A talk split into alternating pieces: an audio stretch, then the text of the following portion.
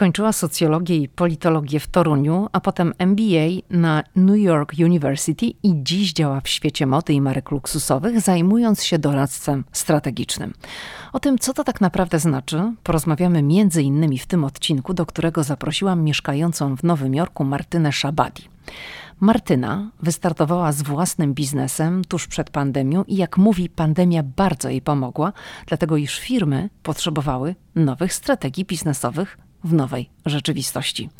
Jak Martyna trafiła do świata mody i marek luksusowych? Dlaczego przeniosła się z Budapesztu do Nowego Jorku? Bo po drodze mieszkała kilka lat na Węgrzech i jakie są kulisy jej pracy? O tym wszystkim porozmawiamy między innymi w dzisiejszym odcinku. Zanim zaczniemy, chciałam jeszcze tylko powiedzieć tym wszystkim, którzy czekają na zapowiadany od dawna i obiecywany Wam audiobook naszej książki Ameryka i my, który czytamy oczywiście, Paweł i ja, chciałam powiedzieć, że on jest już na etapie produkcji i że niedługo, mam nadzieję, że w czerwcu, w końcu będzie gotowy i będzie dostępny. Ale oczywiście będę Was tutaj o wszystkim informowała na bieżąco.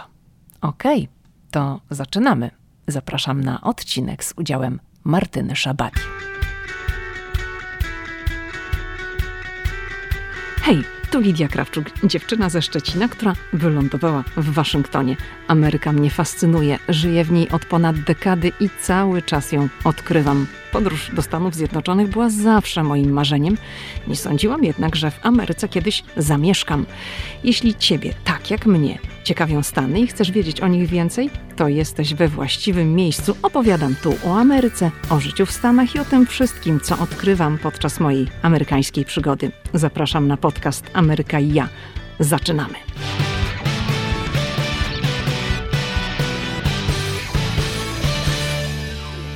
Cześć Martyna, co robisz w San Francisco?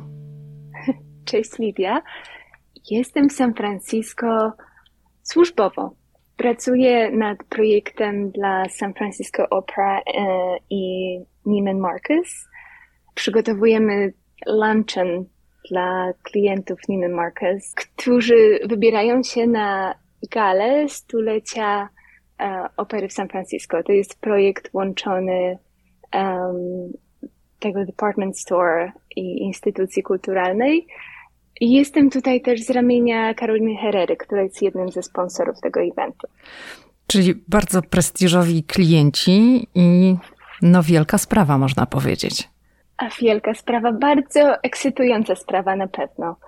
E, jest to, e, jest to na pewno wydarzenie, przy którym nie, niewiele osób ma okazję pracować i jest mi naprawdę bardzo miło, że, że dostałam taką szansę i, i, jestem tutaj. O Twojej pracy, Martyna, będziemy dzisiaj rozmawiać, bo zaprosiłam Cię do podcastu właśnie również dlatego, że jestem ciekawa tej Twojej pracy i myślę, że nasi słuchacze również, ale chciałabym, żebyśmy zaczęły od początku, bo Ty mieszkasz w Nowym Jorku. Zastałam Cię, rozmawiamy, jak jesteś w San Francisco. Rozmawiamy, ponieważ już tyle razy przekładałyśmy naszą rozmowę, no mamy kontakt już od wielu miesięcy, ale w związku z tym, że jesteś tak zajętą osobą i masz tyle pracy, to już wyszło na to, że będziemy nagrywać, jak jesteś w San Francisco. Wróćmy do tych początków. Jaka była Twoja droga do Nowego Jorku, w którym obecnie mieszkasz? Moja droga do Nowego Jorku była dość pokrętna. Studia socjologię i politologię skończyłam w Polsce z małą przerwą na Erasmusa w Barcelonie. Z jakiego miasta pochodzisz? Pochodzę z Lubawy, z małego miasteczka na pograniczu Mazur i Pomorza. W czasie studiów, w 2008 roku, byłam stażystką w ambasadzie polskiej w Waszyngtonie i wolontariuszką w sztabie Baracka Obamy. I to właśnie wtedy miałam okazję poznać kulturę pracy Amerykanów, ich ogólny optymizm. Bardzo mnie oczarowało, oczarowało to ich, ten ich sposób bycia. I pomyślałam właśnie wtedy, że w którymś momencie mojego życia chciałabym pewnie wrócić do Stanów. Ale myślałaś o tym, żeby to był taki powrót, żeby tutaj może zacząć budować swoje życie, czy, czy na zasadzie przygody? Myślałam raczej w kategoriach przygody, w kategoriach nauczenia się czegoś nowego, jako może fajny element gdzieś tam na mojej drodze zawodowej. Chciałam zdobyć tu doświadczenie, potem może wrócić do Europy. Tak naprawdę to była tylko, to był tylko taki pomysł, gdzieś jakaś taka idea, która się pojawiła w mojej głowie, ale nigdy nie miałam jakiegoś takiego wielkiego marzenia, żeby e, wyjechać do Stanów. Um, I w tym momencie, kiedy byłam, kiedy byłam w Waszyngtonie, prowadziłam bardzo dużo rozmów z, z ludźmi ze sztabu czy z ludźmi z ambasady i um, Amerykanie generalnie nie rozumieli za bardzo mojego wykształcenia. Jak to jest, że jestem magistrem, ale nie mam licencjatu, pięcioletnie studia. To było dla nich dość dziwne. I wiedziałam już wtedy, że łatwiej byłoby mi zacząć moją drogę do USA, gdybym miała amerykańskie wykształcenie.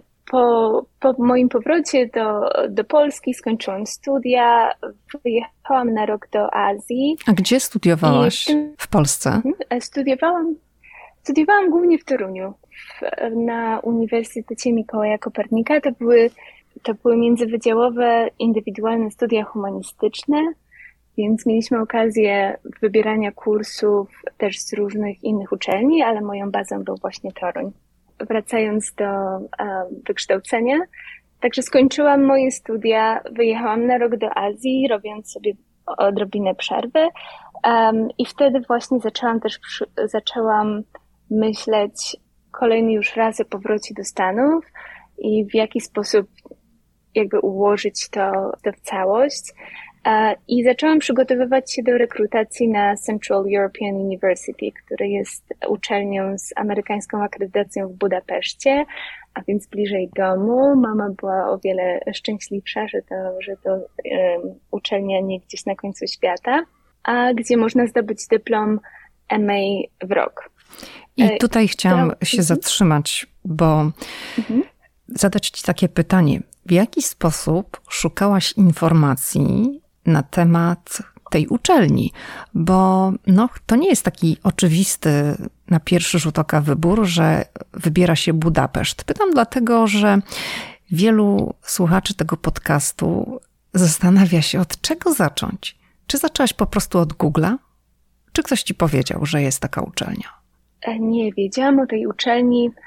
Ja byłam dość aktywną studentką, kiedy byłam w Toruniu. E, jeździłam na różne programy wymiany, na różne konferencje, na różne szkoły letnie i znałam bardzo dobrze środowisko międzynarodowe studentów z tego samego, um, z tych samych kierunków.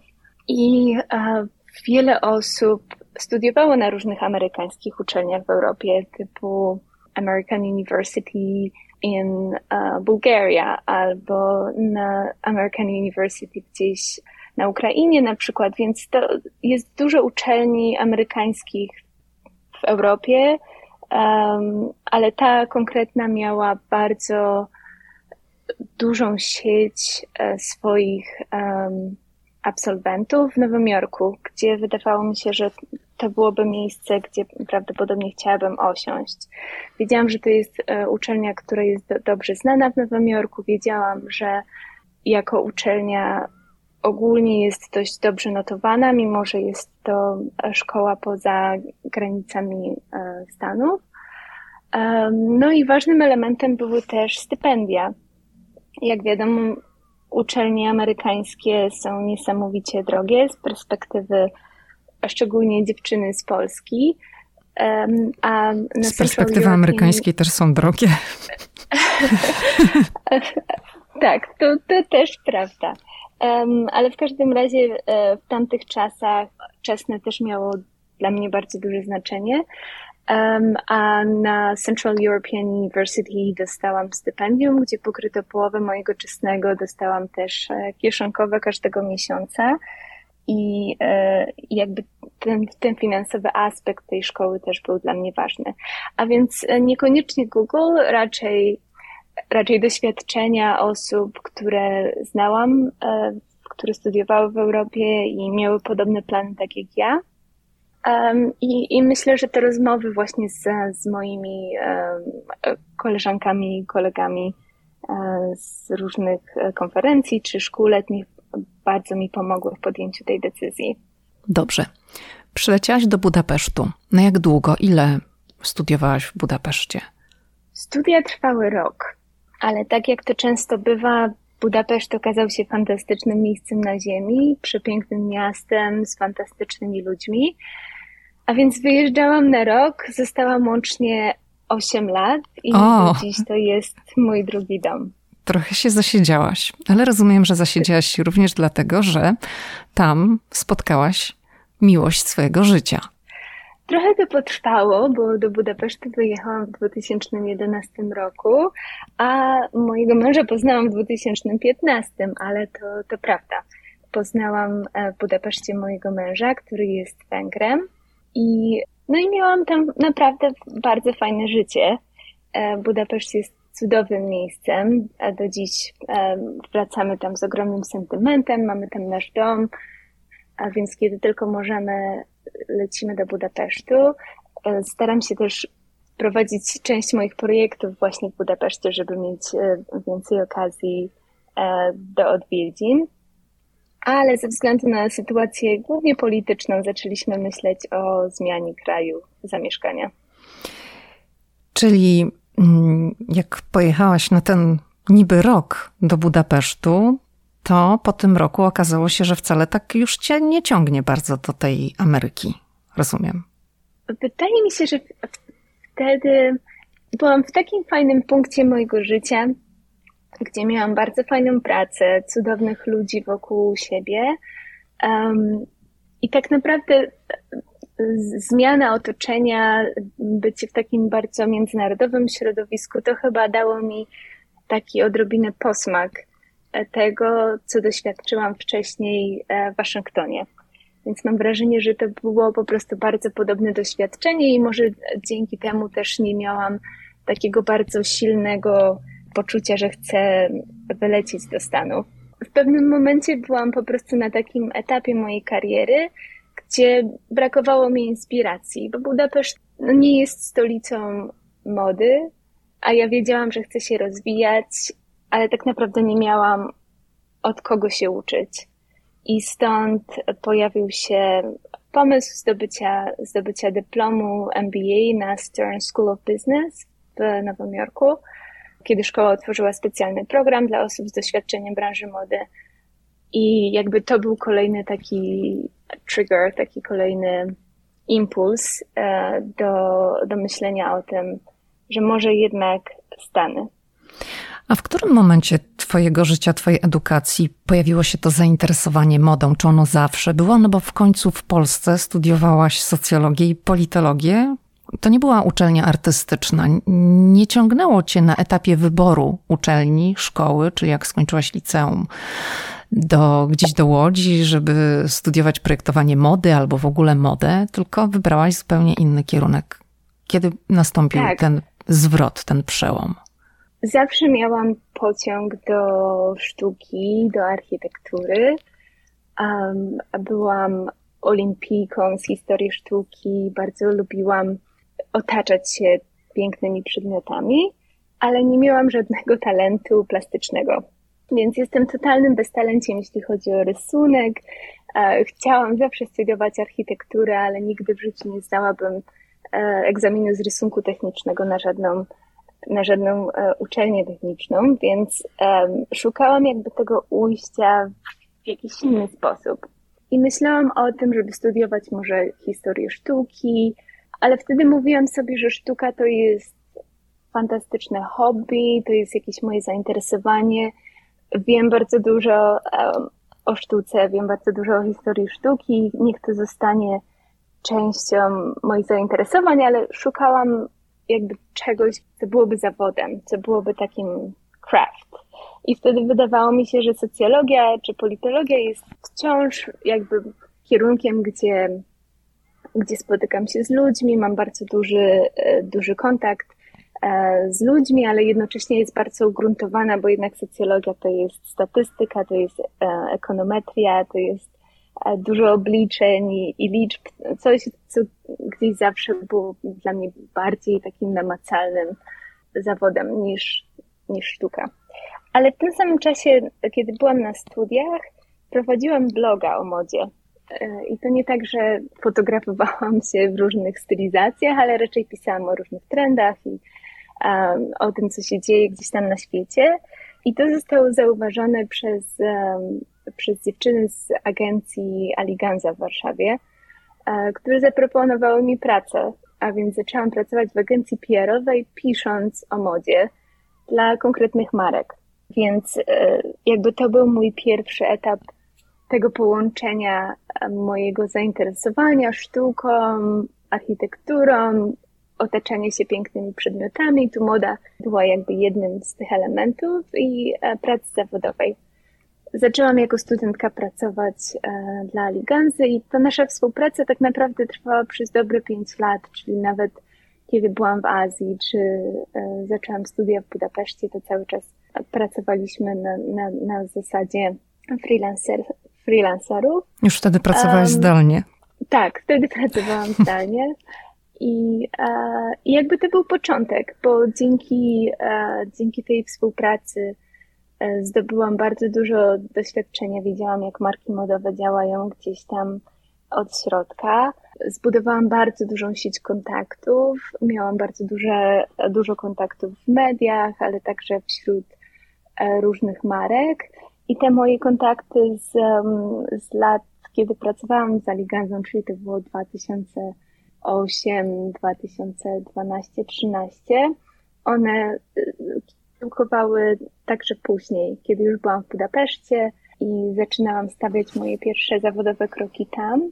Marki wiedziały, że, że jestem tam, że, że przeprowadziłam się E, do Budapesztu i e, szukając nowych rynków zbytu, czy um, szukając e, jakby nowej, nowej agencji gdzieś tam na, mie na miejscu, e, zgłaszały się właśnie do mnie. A na czym tak, wtedy polegała tak, Twoja praca?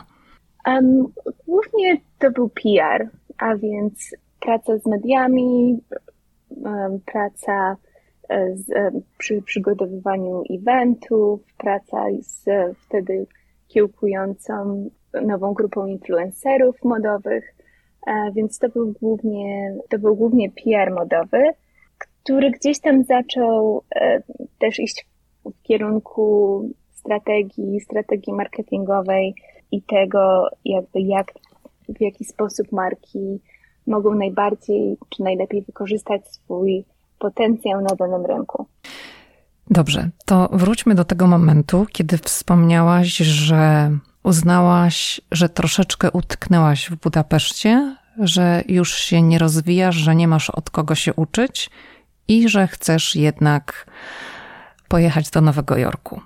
Mój mąż pracował wtedy dla amerykańskiej firmy i e, przedstawił wtedy swoim przełożonym mój wielki plan, i dostał zielone światło do przeniesienia się do biura w Nowym Jorku. A możesz powiedzieć, czym twój mąż się zajmuje? Mój mąż jest marketerem, pracuje w, dla Boston Consulting Group. To jest amerykańska firma konsultingowa. I wtedy, w tym momencie, kiedy zaczęliśmy mówić o, o przeprowadzce do Stanów, on zajmował się marketingiem dla, dla tej konkretnej firmy, dla Węgier i Europy Południowej. I w tym momencie e, jakby to, to zaczęło w nas kiełkować jakiś czas wcześniej. Tak naprawdę, kiedy poznaliśmy się, już wiedzieliśmy, że prawdopodobnie nasze ścieżki rozwoju na Węgrzech są dość ograniczone i jeśli będziemy chcieli e, być razem, to prawdopodobnie będziemy musieli myśleć o przeprowadzce do innego miasta. I w tym właśnie momencie okazało się, że NYU otworzyło ten specjalny program e, MBA dla osób, które mają doświadczenie w branży mody i które chcą pracować w branży mody.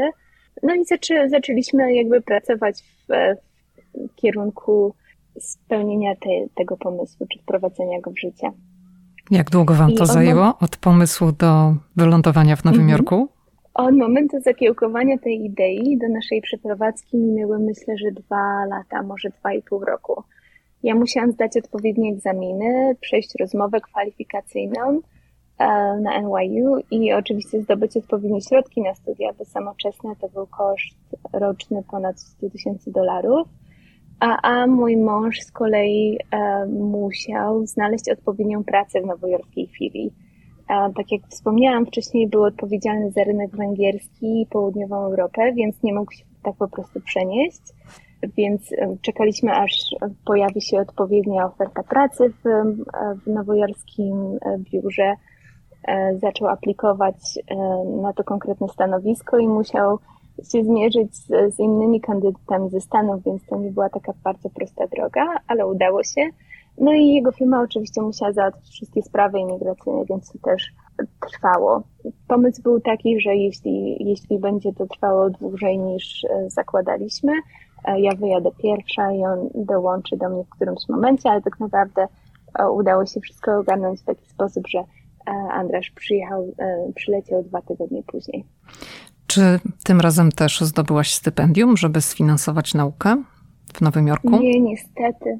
Niestety e, studia MBA bardzo rzadko oferują stypendia.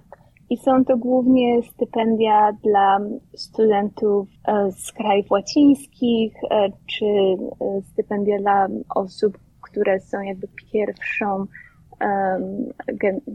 generation, jak to Pierwszym pokoleniem? Pierwszym pokoleniem, które zdobywa e, dyplom wyższej uczelni. Jakby na moim roku było prawdopodobnie jakieś 400 osób, a w tym um, 27 osób na tym programie związanym z modą i rynkiem dóbr luksusowych. I nikt z mojego programu nie dostał takiego stypendium. Szkoły biznesu i studia MBA to są tak zwane cash cows dla każdej uczelni. Czyli wiedząc o tym, że studenci zdobędą po tych studiach bardzo dobrze płatne prace, szkoły bardzo rzadko oferują stypendia, raczej pomagają w zdobyciu um, pożyczek studenckich również dla studentów międzynarodowych. I, I to była jakby moja droga. Wiedziałam, że będę musiała zdobyć środki na studia i nie będę nie będą one mogły być finansowane w żaden inny sposób. Dlatego też zajęło to nam odrobinę czasu. No ale udało się. Czyli rozumiem, że po prostu wzięłaś pożyczkę na swoje studia. Częściowo tak. Mhm. Miałam e, trochę oszczędności. E, pracowałam też na uczelni jako um, teaching assistant e, i, i jakby te te środki z, z jakby to, co zarobiłam, to, co zarobiłam na uczelni, było. E, Szło na pokrycie kosztów studiów, dokładnie tak? Dokładnie tak. Szło na pokrycie kosztów studiów. I też pracowałam w czasie studiów, więc e, jakby pracowałam wciąż z moimi klientami. Nasz układ z moim mężem był taki, ja bardzo chciałam pracować, ale wiedziałam też, że jakby zaczynając studia full time mogę nie mieć za dużo czasu, ale wiedziałam, że bardzo chciałam jakby mieć kontynuację pracy zawodowej i, i, i, i bardzo chciałam zarabiać. Nie chciałam po prostu przez ponad rok być tylko na jego utrzymaniu.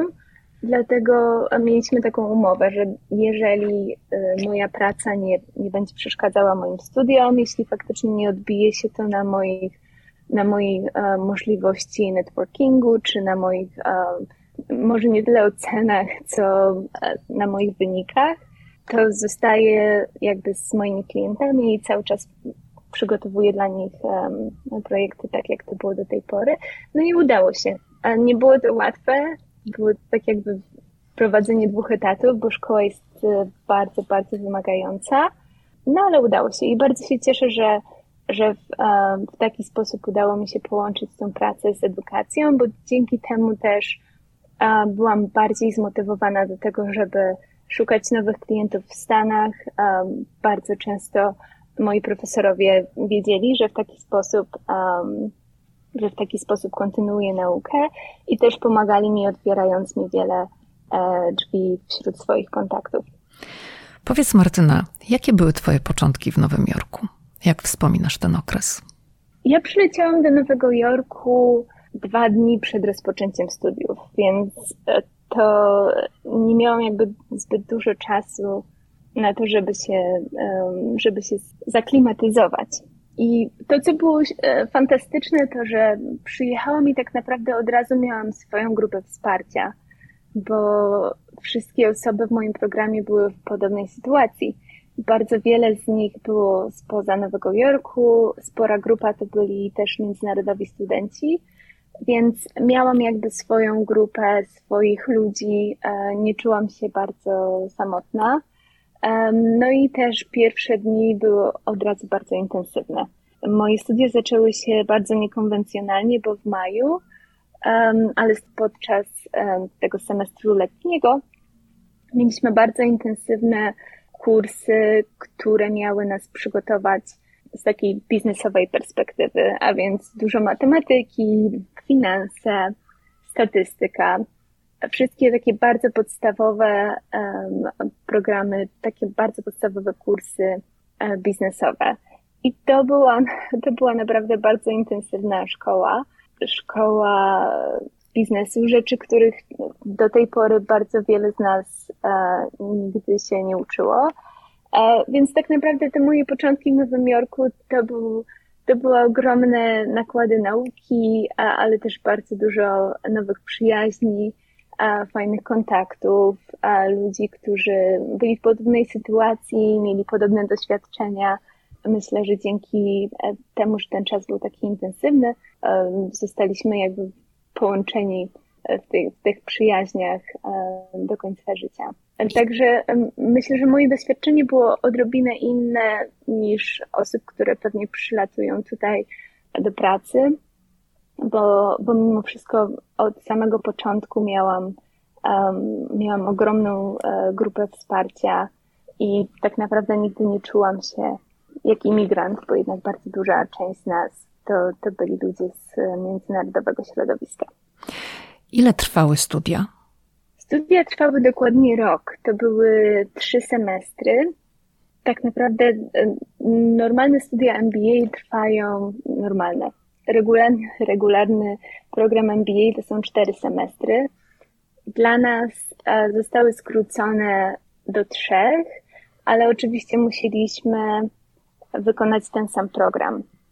Więc e, mieliśmy jakby taką samą ilość e, credits, e, mieliśmy takie same wymagania jak Credits, czyli przedmiotów do zaliczenia, tak? To może tak, tak. powiedzmy tak, naszym słuchaczom w Polsce, którzy niekoniecznie mogą być zorientowani, co to znaczy. Mhm.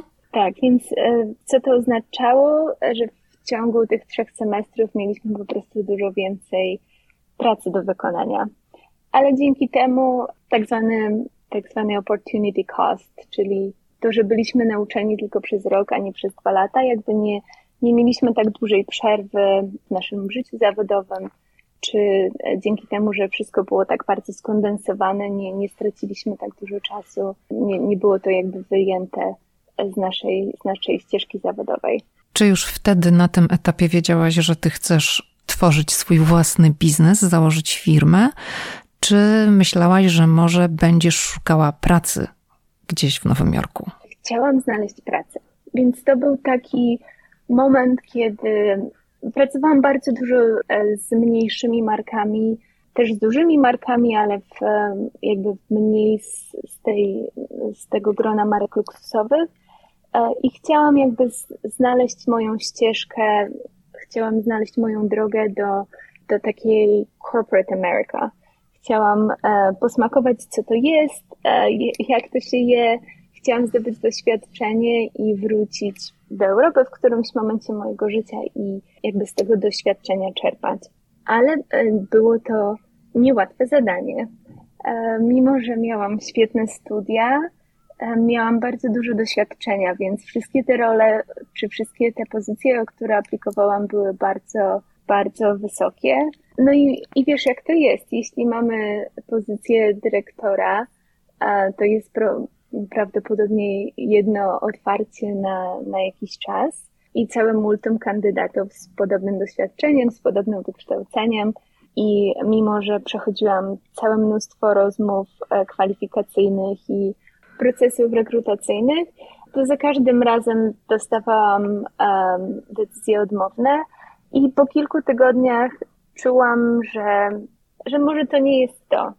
A w tym samym czasie pracowałam wciąż z moimi klientami i to coraz bardziej prestiżowymi. Dzięki, dzięki szkole zdobyłam bardzo dużo kontaktów w branży i osoby, z którymi, z którymi miałam okazję rozmawiać, wiedziały, że pracuję projektowo nad, nad strategiami, pracuję nad, nad różnymi, przede wszystkim nad rozwiązywaniem problemów biznesowych różnych marek.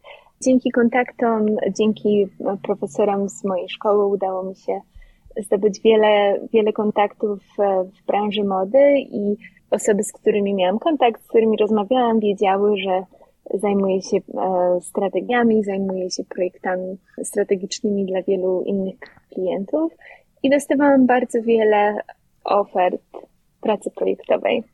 I w tym momencie miałam rozmowę z jedną z moich koleżanek ze studiów, która e, przed rozpoczęciem studiów prowadziła swoją markę przez 8 lat, markę, która miała wiele sukcesów i nosiły ją Kim Kardashian i wiele aktorek na, na galach oscarowych, więc to była marka z bardzo, z bardzo fajną historią, ale dziewczyna była bardzo wypalona, nie chciała już pracy kreatywnej, chciała e, pracować jakby z drugiej strony tego biznesu.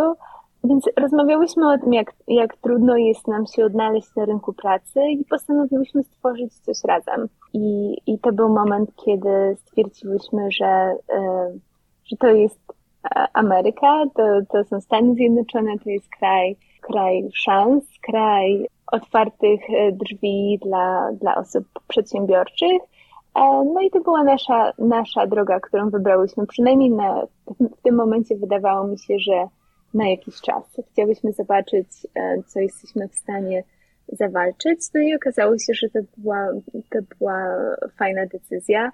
Pracujemy razem, um, mamy dodatkowo innych associates, którzy, którzy pracują dla nas nad, um, nad projektami. Udało nam się zdobyć bardzo fajnych klientów.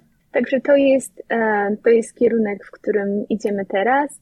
I wydaje mi się, że to że może to właśnie była dla mnie szansa. To, że przez te pierwsze kilka tygodni po tym, jak, jak dostałam swój dyplom, nie mogłam znaleźć takiej pracy, która, która by mnie satysfakcjonowała. Dzięki temu byłam bardziej zmotywowana, żeby, e, żeby jednak zrobić coś w inny sposób. Dobrze, to uporządkujmy to, Martyna. Który to jest rok? Kiedy kończysz studia i rozumiem, że założyłyście z tą koleżanką firmę. Tak, dokładnie tak. Skończyłam studia w 2019 roku, a założyłyśmy firmę na początku 2020. Czyli tuż przed pandemią. 2020.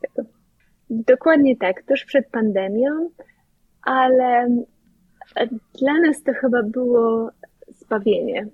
O.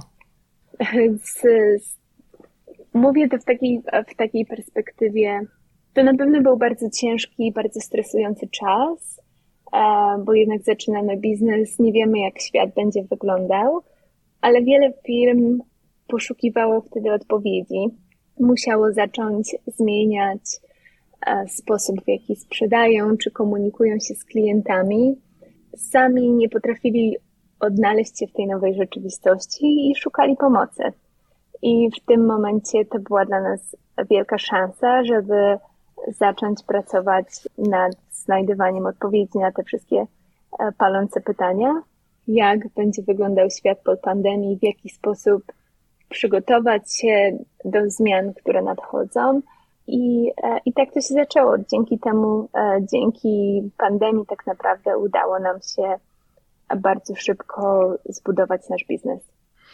Dobrze, to jak firma się nazywa i jakie konkretnie wy oferujecie usługi? Czym się zajmujecie? Bo to jest, wiesz, takie wszystko, znaczy inaczej, to o czym opowiadasz jest gdzieś tam na takim poziomie ogólnym, a ja chciałabym, żebyś dała nam jakiś konkretny przykład. Jeżeli możesz tak. podać przykład, powołując się na jakąś firmę, to super, ale wiesz, no nie wiem, jakie są zasady Twojej pracy z klientami, także Jasne. daj nam taki, wiesz, obraz tego, żebyśmy wiedzieli. Jasne. Firma nazywa się Doyen New York i zajmuje się doradztwem strategicznym. Pracujemy głównie z markami z branży mody, ale też z różnymi markami dóbr luksusowych. Zdarzyło nam się pracować z marką samochodów e, czy firmą produkującą alkohole, ale głównie jest to wysoka moda. Nasza praca polega na rozwiązywaniu konkretnych problemów biznesowych, z którymi boryka się marka i często są one bardzo, bardzo konkretne. Na przykład? Um, na przykład jedna z europejskich firm, um, mogę zdradzić e, imię, Dolce Gabbana, poprosiła nas o przygotowanie audytu ich sieci sprzedaży. CEO marki zdawał sobie sprawę, że, że marka jest zbyt szeroko dostępna w USA, co uderzało w tak brand equity, czyli wartość marki. Marka była zbyt mocno wyeksponowana na rynku e, i zaczęło brakować jej tego luksusowego touch and feel, bo była po prostu zbyt dostępna, podczas gdy marki luksusowe powinny mieć tą aurę niedostępności. To znaczy, co to znaczy, że była zbyt dostępna, że miała na przykład za dużo punktów sprzedaży, czy jak to rozumieć? Tak. Um, marka była w, dostępna w, w wielu mniej prestiżowych lokalizacjach, czy też współpracowała z domami handlowymi, które nie są koniecznie z tej najwyższej półki. Miała zbyt wiele butików własnych w takich lokalizacjach, które niekoniecznie były lokalizacjami prestiżowymi. Te butiki też nie były przystosowane jakby do tej, do tej nowej wizji biznesu, do tego, w jaki sposób wykorzystuje się nowe technologie, więc to były takie bardzo oldschoolowe e, lokalizacje, które i to wszystko, wszystko uderzało w, e, w to, jak marka była postrzegana. Ale głównym jakby problemem tutaj było to, że marka była dostępna w, w wielu sieciach domów towarowych, wielu, wielu po angielsku powiedziałabym, że to było too many doors, że mieli jakby zbyt wiele lokalizacji, mhm. które, e, w których była sprzedawana. I jakby klientowi zależało na tym, by, by zamknąć kilka tych najmniej prestiżowych lokalizacji, nie uderzając przy tym w rentowność biznesu chciał wiedzieć, czy faktycznie wartość marki wzrośnie dzięki temu, że przestanie współpracować z mniej prestiżowymi domami towarowymi, czy je, jeśli tak, jak finansowo odbije się to na, na marce. W naszych rękach było przygotowanie analiz finansowych, badania rynku a, i przygotowanie raportu, które konkretne lokalizacje są najmniej rentowne i faktycznie uderzają w ten dobry wizerunek marki, gdzie ewentualnie marka powinna otworzyć nowe, e, nowe lokalizacje czy własne butiki i jakby na tym, na tym polegała nasza praca. E, jako efekt e, końcowy marka w tym momencie otwiera właśnie butik w Atlancie i Nashville, bo okazało się, że to są dwie lokalizacje, które, które były bardzo mocno niedopatrzone a gdzie biznes faktycznie radzi sobie świetnie, a zamknęła niektóre współprace, na przykład z domem towarowym Bloomingdale's. Czy wy, Martyna, robicie to we dwie, czy po prostu zatrudniacie dodatkowo ludzi? Tak, zatrudniamy dodatkowo ludzi w zależności od profilu projektu. Możemy na przykład pracować nad e, strategią cenową marki i wtedy Mamy set ekspertów, z którymi pracujemy um, nad pricing strategy. Mamy e, innych ekspertów, którzy pomagają nam e, na przykład przy rewitalizacji marki, czyli jeśli chodzi o brand image czy odświeżenie, odświeżenie wizerunku. E, w zależności od projektu i w zależności od profilu klienta mamy osoby, z którymi współpracujemy. To powiedz nam o tej takiej ostatniej współpracy, bo mówiłaś, że jesteś teraz w San Francisco, przygotowujesz no, taki elegancki lunch, mm, który odbędzie się w operze, tak? Tak, to jest na rzecz, na rzecz opery San Francisco, która w tym roku obchodzi stulecie. Twoim klientem jest Karolina Herrera. Tak, z Karoliną Herrerą pracuję od jakiegoś czasu na jeszcze bardziej regularnych zasadach Czyli większość moich projektów, czy większość projektów, nad którymi pracuję do JEN, to są projekty, które trwają mniej więcej od 3 do 6 miesięcy i faktycznie skupiają się na rozwiązaniu konkretnych problemów. Tak jak wspominałam, była to strategia e, sprzedaży, czy strategia, jeśli chodzi o o lokalizację sprzedaży, to może być strategia cenowa, to może być wejście europejskiej marki na rynek amerykański, przygotowanie odpowiednich analiz. Ale są to projekty, które trwają mniej więcej 3 do 6 miesięcy. Z Karoliną Herrerą pracuję już na, na bardziej regularnych zasadach. Jestem już prawie członkiem rodziny e, tej marki i zajmuję się przygotowaniem strategii marketingowej związanej ze sprzedażą. Czyli nie PR, nie brand marketing, ale e, marketing, który pomaga sprzedawać więcej. I jedną z, e, jedną z, z tych taktyk jest współpraca z partnerami e, sprzedażowymi, z domami handlowymi. Jednym z tych domów handlowych, który jest wielkim partnerem dla Karoliny Herrery jest właśnie Neiman Marcus tutaj w, w San Francisco. A powiedz, czy w dzisiejszych czasach, kiedy rynek jest taki nasycony, marek modowych, odzieżowych. Oczywiście ty pracujesz z klientami z tej półki luksusowej, ale mimo wszystko i tak jest tłok. Czy dziś trzeba stawać na rzęsach, żeby coś sprzedać? Tak, dziś trzeba stawać na rzęsach, żeby coś sprzedać. Wydaje mi się, że dobry produkt nie jest e, jedynym atutem marki, ale faktycznie cała otoczka, marketing jest niesamowicie ważnym elementem.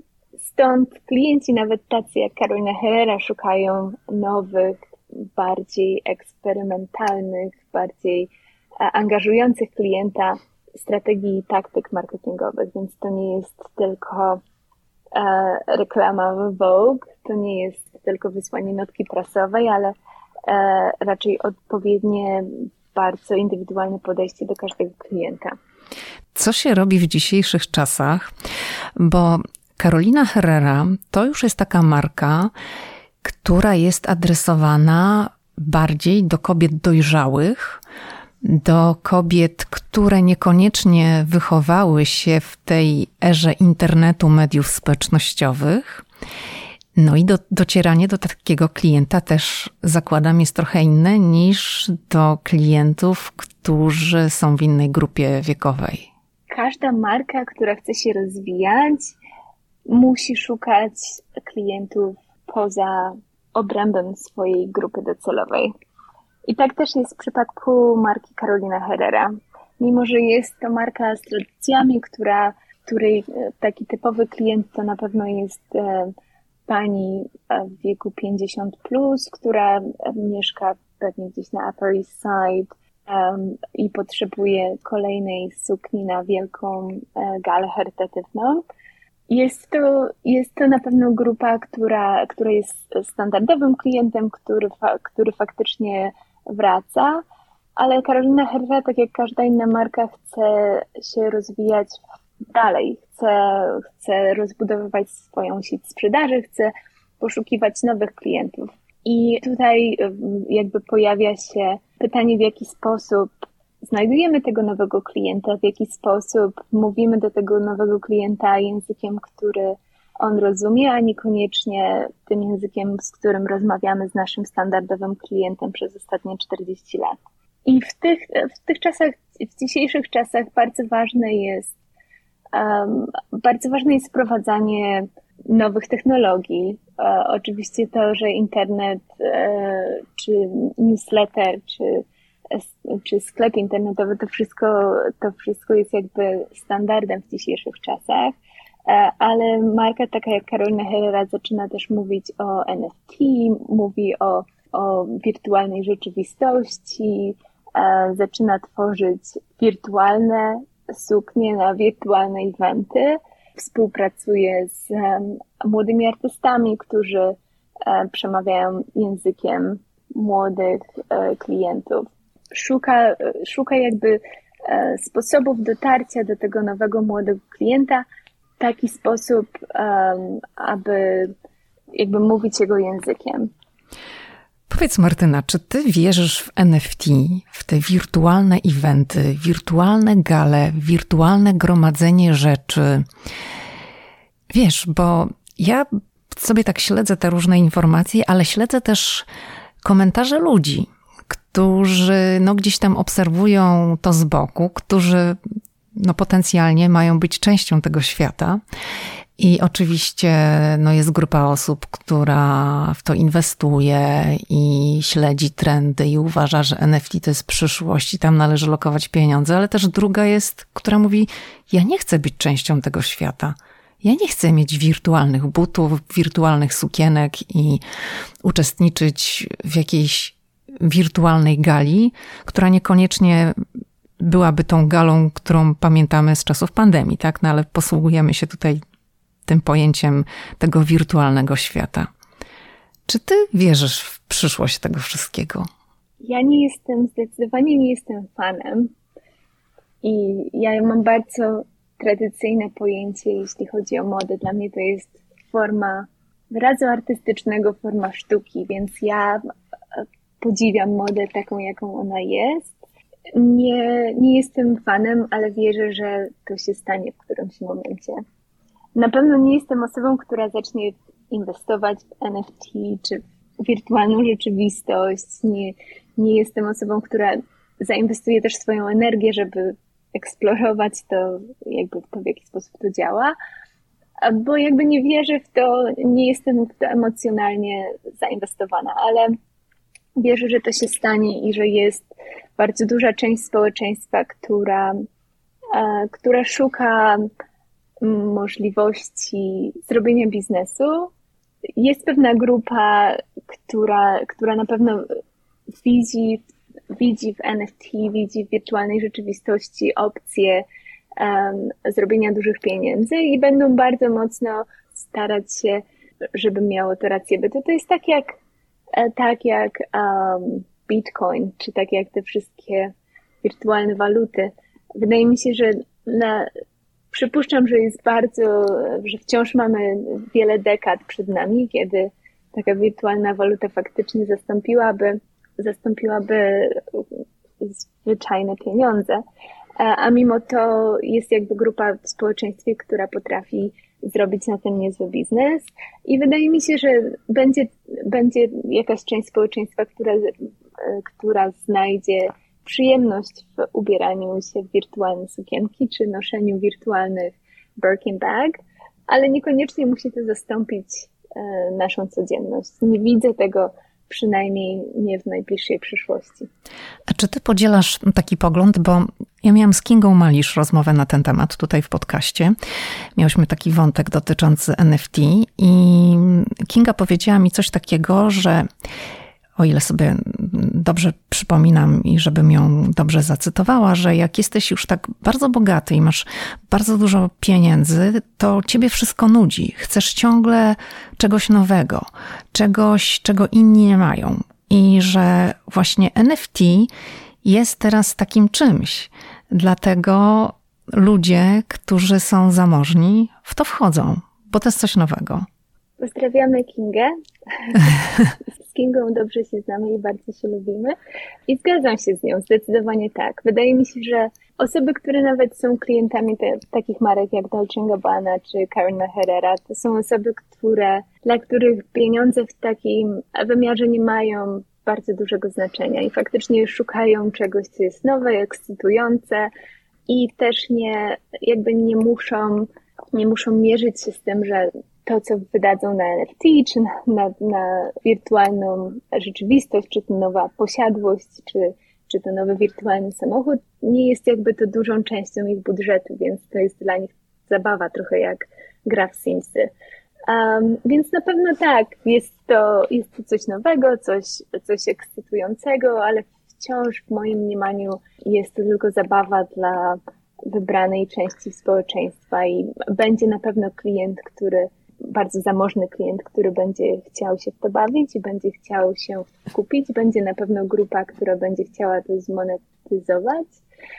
I na pewno będzie to gdzieś działało na jakiś, e, w jakichś obszarach naszej, e, naszej rzeczywistości, ale tak jak wspomniałam, nie sądzę, żeby e, miało to faktycznie zastąpić naszą codzienną modę. Przynajmniej jeszcze nie teraz.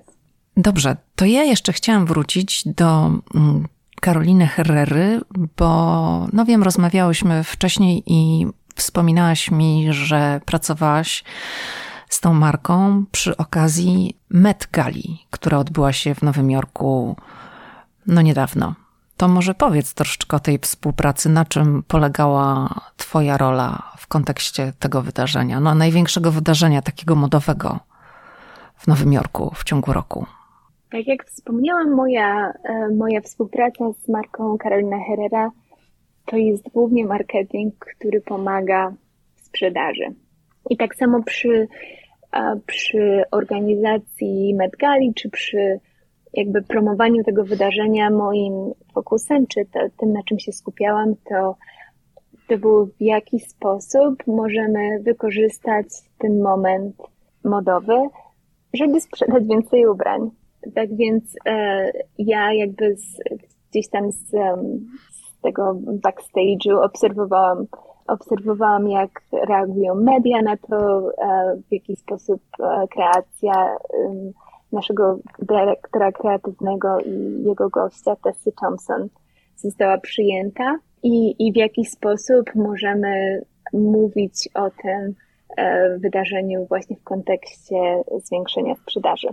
Nie mogę tu mówić za bardzo o szczegółach, ale na pewno jest to niesamowite wydarzenie, bardzo stresujące, mimo że wygląda to, to bardzo e, casualowo, kiedy gwiazdy wychodzą na czerwony dywan, tak naprawdę stoi za nimi jakieś 30-35 osób, które pracują nad kreacją, pracują nad PR-em, nad e, mediami społecznościowymi, nad tym, w jaki sposób komunikacja następnego dnia będzie się, będzie się kształtować.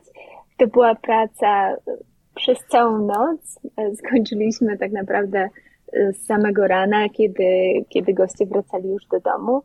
Bardzo ekscytujące, na pewno wydarzenie, wydarzenie, które faktycznie ma niesamowity wpływ. Możemy obserwować nawet z perspektywy wyszukiwania marki e, w Google'ach, czy, czy widzimy na przykład sprzedaż jakich produktów wzrasta w, w momencie, kiedy, kiedy pojawia się konkretna kreacja. I, I jakby moim zadaniem jest to, w jaki sposób możemy wykorzystać ten moment, ten naprawdę duży moment e, modowy, e, do tego, żeby po prostu sprzedawać więcej. Czy w momencie, kiedy gala się odbywała, ty tam wtedy jesteś na miejscu, gdzieś przy dywanie i tak jak mówisz, obserwujesz, rejestrujesz, jesteś za kulisami? Gdzie fizycznie ty e, wtedy jesteś? W tym roku obserwowałam galę z e, eventu organizowanego przez Vogue Magazine i to jest, e, to jest event branżowy dla influencerów, ludzi, mediów gdzie zaproszeni goście po prostu widzą to na dużym ekranie, przy, widzą galę czy czerwony dywan na, na dużym ekranie, mają okazję do wymiany poglądów e, przy drinku czy przy e, kolacji. Czyli takie watching moim, party, tak? Takie watching party, tak, dokładnie tak. I e, dla mnie to była okazja, żeby na żywo dostać taki realny feedback jeśli, e, jeśli chodzi o tę konkretną e, kreację, czy reakcję ludzi branży na, e, na tą konkretną kreację. Um, ale jakby reszta wieczoru, czyli ta praca przed komputerem, kiedy, kiedy przygotowujemy strategię komunikacji, która wychodzi następnego ranka, to już była praca zdalna z domu. Także wieczór spędziłam um, już w dresach i kapciach przed komputerem. To jeszcze chciałam Cię zapytać, Martyna, czy Twoim zdaniem modelka w dzisiejszych czasach może jeszcze cokolwiek sprzedać? Czy to już era modelek to jest era taka na ostatnim wydechu? Czy teraz to już tylko sprzedają znane twarze, celebrytki, celebryci, ludzie popularni? Znana twarz na pewno pomaga i z, pracując przy różnych projektach z różnymi znanymi twarzami widzę, jak ogromny wpływ niektóre, e, niektóre celebrytki mają na sprzedaż produktów. Jest to też um, dość ryzykowna gra, bo każda osoba z pierwszych stron gazet ma swoich fanów i antyfanów, więc trzeba też balansować to, z kim pracujemy i, i w jakim kontekście. Ale tak naprawdę nie sądzę, żeby era modelek się skończyła. Myślę, że to jest bardzo zdrowy miks kampanie są wciąż promowane twarzami modelek, pracuje się o wiele łatwiej z modelkami. Myślę, że sesja z profesjonalną modelką może potrwać 2-3 godziny, podczas gdy praca z celebrytką to jest cały długi, męczący dzień, bo modelka to w końcu zawód i to bardzo wymagający zawód. Mhm. Wydaje mi się, że faktycznie promocja znaną twarzą to jest taktyka, która jeszcze przez jakiś czas będzie się utrzymywała. Na pewno tak, ale ubrania wciąż są produkowane, czy sample są wciąż produkowane w rozmiarze zero. Wciąż jakby ideałem sylwetki jest bardzo szczupła, bardzo wysoka dziewczyna i to na niej te ubrania najlepiej wyglądają. Więc e, w momencie, kiedy, kiedy próbujemy coś sprzedać, mimo tych dużych zmian e, fashion industry, gdzie mówimy o różnych typach sylwetki, czy mówimy o, o dziewczynach o różnych kształtach, które powinny reprezentować, e, które powinny być reprezentowane wciąż. Projektanci przygotowują te wszystkie kreacje z, z bardzo szczupłą dziewczyną gdzieś tam z tyłu głowy, więc modelka to jest cały czas element świata mody i to przez długi, długi czas jeszcze myślę, że nie przeminie. Chociaż, tak jak wspominasz, coraz więcej marek wykorzystuje ten czar celebrytów czy influencerów. Na pewno to pomaga, ale zobaczymy jak długo. Każdy, każdy trend gdzieś tam przemija.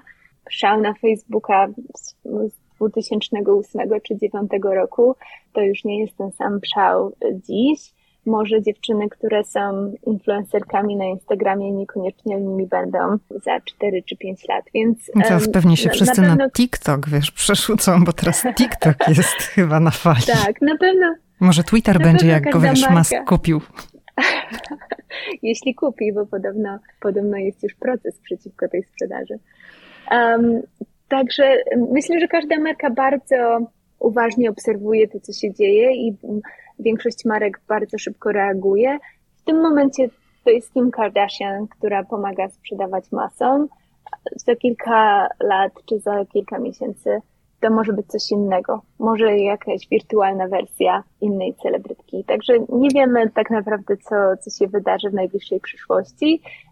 Jak na razie modelki mają się świetnie i, i e, myślę, że ten zawód nie, nie zamierza zniknąć. A powiedz, bo wspomniałaś o Kim Kardashian, to jak zostało odebrane to jej pojawienie się na tej imprezie, na której ty byłaś, pojawienie się jej w sukni, no kultowej sukni Marilyn Monroe?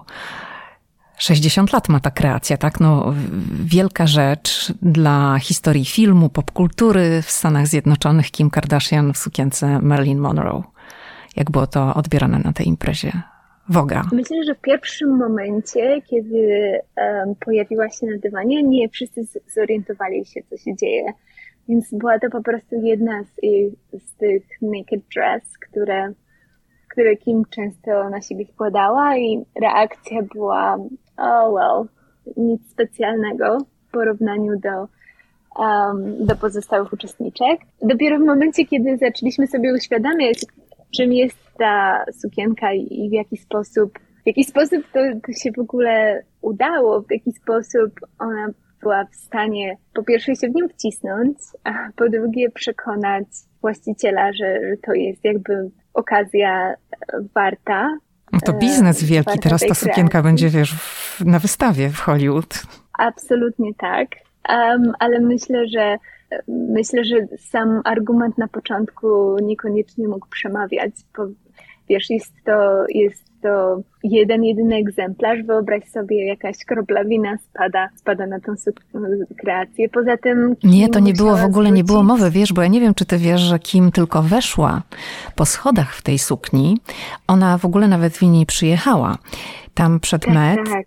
Słyszałaś o tym, tak? Tak, tak, wiem, wiem, oczywiście. Aha. Tak, tylko że e, na początku myślę, że jak cała, że cała sytuacja, kiedy, kiedy przedstawiano ją właścicielowi sukni, to sam ten obraz, wiesz, Kim na Met Gali, myślę, że to musiał być przerażający, mhm. przerażający widok, więc to, że udało jej się go przekonać, to, że cała ta, jakby cała ta operacja się udała w taki sposób, wiesz, przebieranie się w namiocie, 10 minut na dywanie, potem przebieranie się w replikę. To, to nies niesamowita, niesamowita akcja i przyznam, że dużo, tak jak na początku komentarze były, a nic specjalnego, tak potem, kiedy zaczęliśmy analizować to, co się stało, stwierdziliśmy, że dużo szacunku dla Kim, że udało jej się to wszystko spiąć w jedno.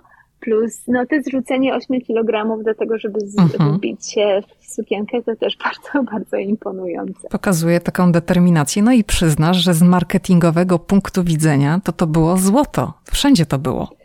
Absolutnie tak, ale Kim już um, udowodniła nieraz, że, że jest świetnym marketingowcem i sprzedażowcem. Także cokolwiek ona na siebie nie wrzuci, to, to jest niesamowity hit.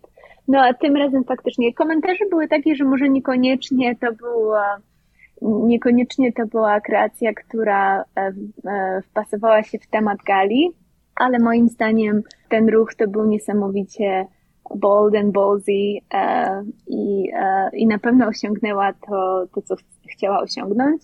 Plus sama jej, sam, sama jej kreacja, to, to, że nie było to przebranie Marilyn, to, że, że um, upięła włosy w kok, a nie, nie rozpuściła e, w hollywoodzkich falach.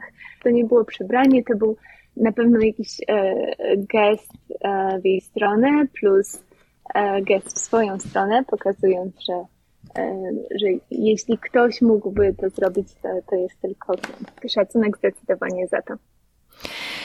Chciałam Cię jeszcze zapytać, Martyno, o kondycję, obecną kondycję świata mody bo on jest chyba, to jest taka moja obserwacja osoby, która jest kompletnie z zewnątrz, ale no chyba jest jednak bardzo rozdrobniony, bo wydaje się, że każdy w tej chwili, kto zgromadzi wokół siebie jakąś społeczność ludzi, może próbować zakładać markę, może niekoniecznie modową, bo, bo to jest za duże słowo, ale odzieżową. Jak ty to widzisz? Zdecydowanie, tak jak mówisz, e, rynek jest rozdrobniony i mamy całe mnóstwo marek odzieżowych, niekoniecznie modowych, ale z mojej perspektywy ja bardzo lubię konkurencję i uważam, że każdy ma, każdy ma prawo do artystycznego wyrazu siebie, czy do poszukiwania biznesu, w którym się sprawdza. I jeśli tworzysz coś, co ma klientów, i faktycznie się sprzedaje, dlaczego nie?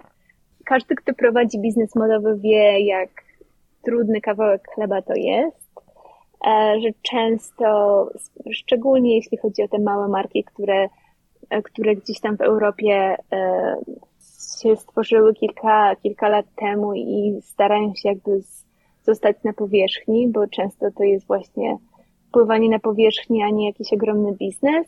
Te marki się zrodziły z, z miłości do, do estetyki, do, do mody, do kobiety, która, czy mężczyzny, która, e, który to, to modę nosi. Myślę, że to jest bardzo trudny kawałek chleba, tak generalnie e, podchodząc do sprawy, ale jeszcze raz, e, jeśli marka ma klientów, którzy faktycznie kupują e, ten produkt, jeśli znajduje odbiorców, to nie widzę problemu z tym, żeby była na rynku. Lubię to, że jest różnorodność, lubię to, że coraz więcej osób potrafi na rynku znaleźć to, co lubi, to, co chce nosić, to w jaki sposób może wyrażać też siebie. Um, I zdecydowanie nie widzę tego jako, jako duży problem. A nie uważasz, że jest bardzo duże tempo, no straszne y, wręcz, dlatego że no wszystko jest na chwilę, jest bardzo dużo kolekcji w ciągu roku, jest olbrzymia konkurencja i biorąc pod uwagę, że no wszystko jest dostępne w internecie, wszystko sobie można zobaczyć, to, to w dużej mierze polega na takim scrollowaniu. To, to, to, tamto, i dlatego też, że jest bardzo dużo sieciówek, jest duży wybór, rzeczy są tanie. To wszystko jest na chwilę i kolejne nowe rzeczy, nowe rzeczy, nowe rzeczy. Nie no, zdecydowanie tak. Jeśli chodzi o taki ogólny obraz rynku mody, zdecydowanie nie jest on różowy i, i bardzo pozytywny. Ja bardzo krytycznie podchodzę do tego, co się dzieje. Sama nie kupuję w ogóle fast fashion, nie, nie ubieram się w sieciówkach, nie, nie wspieram tego swoim portfelem. Ale myślę, że to jest różnica, jeśli chodzi o małe marki i marki, które e, powstają gdzieś z tej pasji serca, czy nawet tak jak mówisz o każdy influencer może mieć markę, ale tak naprawdę ten influencer prawdopodobnie nie robi masowej produkcji gdzieś w e, Kambodży czy w Chinach, tylko e, wspiera gdzieś lokalny rynek i produkuje na przykład w Polsce, czy, e, czy produkuje gdzieś lokalnie. Często też to, to jest produkcja dla klientów. Coraz więcej mark, marek widzę, że produkuje tak zwany on demand, kiedy musisz wpisać się na listę zapłacić za sukienkę, którą dostaniesz na przykład e, kilka tygodni później. Więc e, myślę, że to są dwie różne sprawy. To, że jest bardzo dużo małych marek, e, a to, że są giganty, które nadprodukowują w niesamowitych ilościach, popędzają rynek, wrzucają niesamowite duże ilości bardzo tandetnych, bardzo złej jakości ubrań, które tak naprawdę zaśmiecają planetę. To są jakby dwa osobne problemy i zdecydowanie nie jestem fanem tego, co się dzieje. Sama tego nie wspieram. Obserwuję bacznie to, w jaki sposób marki starają się być bardziej e, przyjazne środowisku. Widzę, że często to jest tak zwany greenwashing i, i nic poza marketingowymi sloganami, więc jest to na pewno duży problem. To, to w jaki sposób fast fashion czy tam moda szybka moda działa. To jest na pewno ogromny problem dla środowiska, ogromny problem dla osób pracujących w branży, bo to zbija niesamowicie ceny, przyzwyczaja klienta do tego, że może mieć coś tanio, że nie, e, nie patrzy na e, jakość, tylko na cenę ubrań. To na pewno tak, ale, ale tak jak wspomniałaś, to, że jest coraz więcej twórców, jest coraz więcej małych marek, to jest zdecydowanie na plus i to jak najbardziej popieram. To chciałam Ci jeszcze tak na koniec zadać takie pytanie. Gdzie Ty się widzisz, Martyna, za 10 lat? Za 10 lat. Jeśli wszystko dobrze pójdzie, chciałabym być już na emeryturze, albo przynajmniej bardzo blisko emerytury. Poczekaj, ale Ty jesteś bardzo młodą osobą jeszcze. um, no mam już w tym roku 35 lat, więc nie taką zupełnie bardzo młodą. Um, ale na pewno e, z moim mężem inwestujemy czy odkładamy, e, oszczędzamy w taki sposób, żeby za te kilka, kilkanaście lat nie musieć pracować dla pieniędzy, a pracować raczej dla przyjemności. Także mam nadzieję, że jak wszystko dobrze pójdzie, to za te 10 lat będę bardzo blisko takiego momentu. Praca w Stanach nie jest najłatwiejsza. Myślę, że dziennie spokojnie to jest 14-15 godzin z mojego życia. Więc Pracujesz po 14-15 godzin dziennie? Tak, dokładnie tak. Więc wydaje mi się, że to nie jest e, styl życia, który można faktycznie pociągnąć gdzieś do 60. Dlatego, e, dlatego ten plan, żeby w którymś momencie e, jednak przystopować. E, no i staramy się tak, tak zabezpieczyć naszą przyszłość, żeby faktycznie to, to się udało w, e, w przeciągu kolejnych 10-12 lat. Chciałabym pracować więcej pro bono, chciałabym pomagać markom, małym markom, stawać na nogi, e, rozwijać ich biznesy, markom, których nie stać na usługi takich firm jak nasza. Chciałabym pracować więcej z markami w Polsce, E, pomagać im wchodzić na rynki zagraniczne, no i e, jakby oddać też, też odrobinę temu, jakby dać też coś od siebie całemu środowisku, które bardzo dużo mnie, e, mnie nauczyło i dało mi niesamowitą przyjemność z, z tego, gdzie jestem i, i co robię, jak pracuję. No do tego potrzeba niestety finansowej stabilizacji, więc, więc mam nadzieję, że te 10-12 lat e, uda nam się to osiągnąć. Być może wrócimy do Europy, bardzo chcielibyśmy wrócić do Europy i, i być bliżej domu, bliżej rodziców, e, naszej rodziny. E, no zobaczymy. 10 lat to jest jednak bardzo długi okres czasu.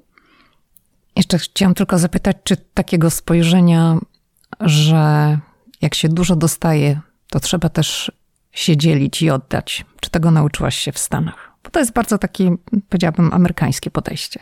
Um, wydaje mi się, że z jednej strony tak, a z drugiej strony mam bardzo duże wyrzuty sumienia, że nie jestem w Polsce, bo jednak Polska mnie wykształciła. Skończyłam tu studia, skończyłam całą moją edukację tak naprawdę, a bardzo szybko wyjechałam z kraju i mam bardzo duże wyrzuty sumienia z tego powodu. I chciałabym, mam wrażenie, że chciałabym mimo wszystko dać coś od siebie i pomóc też tym kreatorom, tym projektantom, którzy gdzieś tam zaczynają swoją drogę i podzielić się tym moim doświadczeniem, które, które zdobyłam tutaj.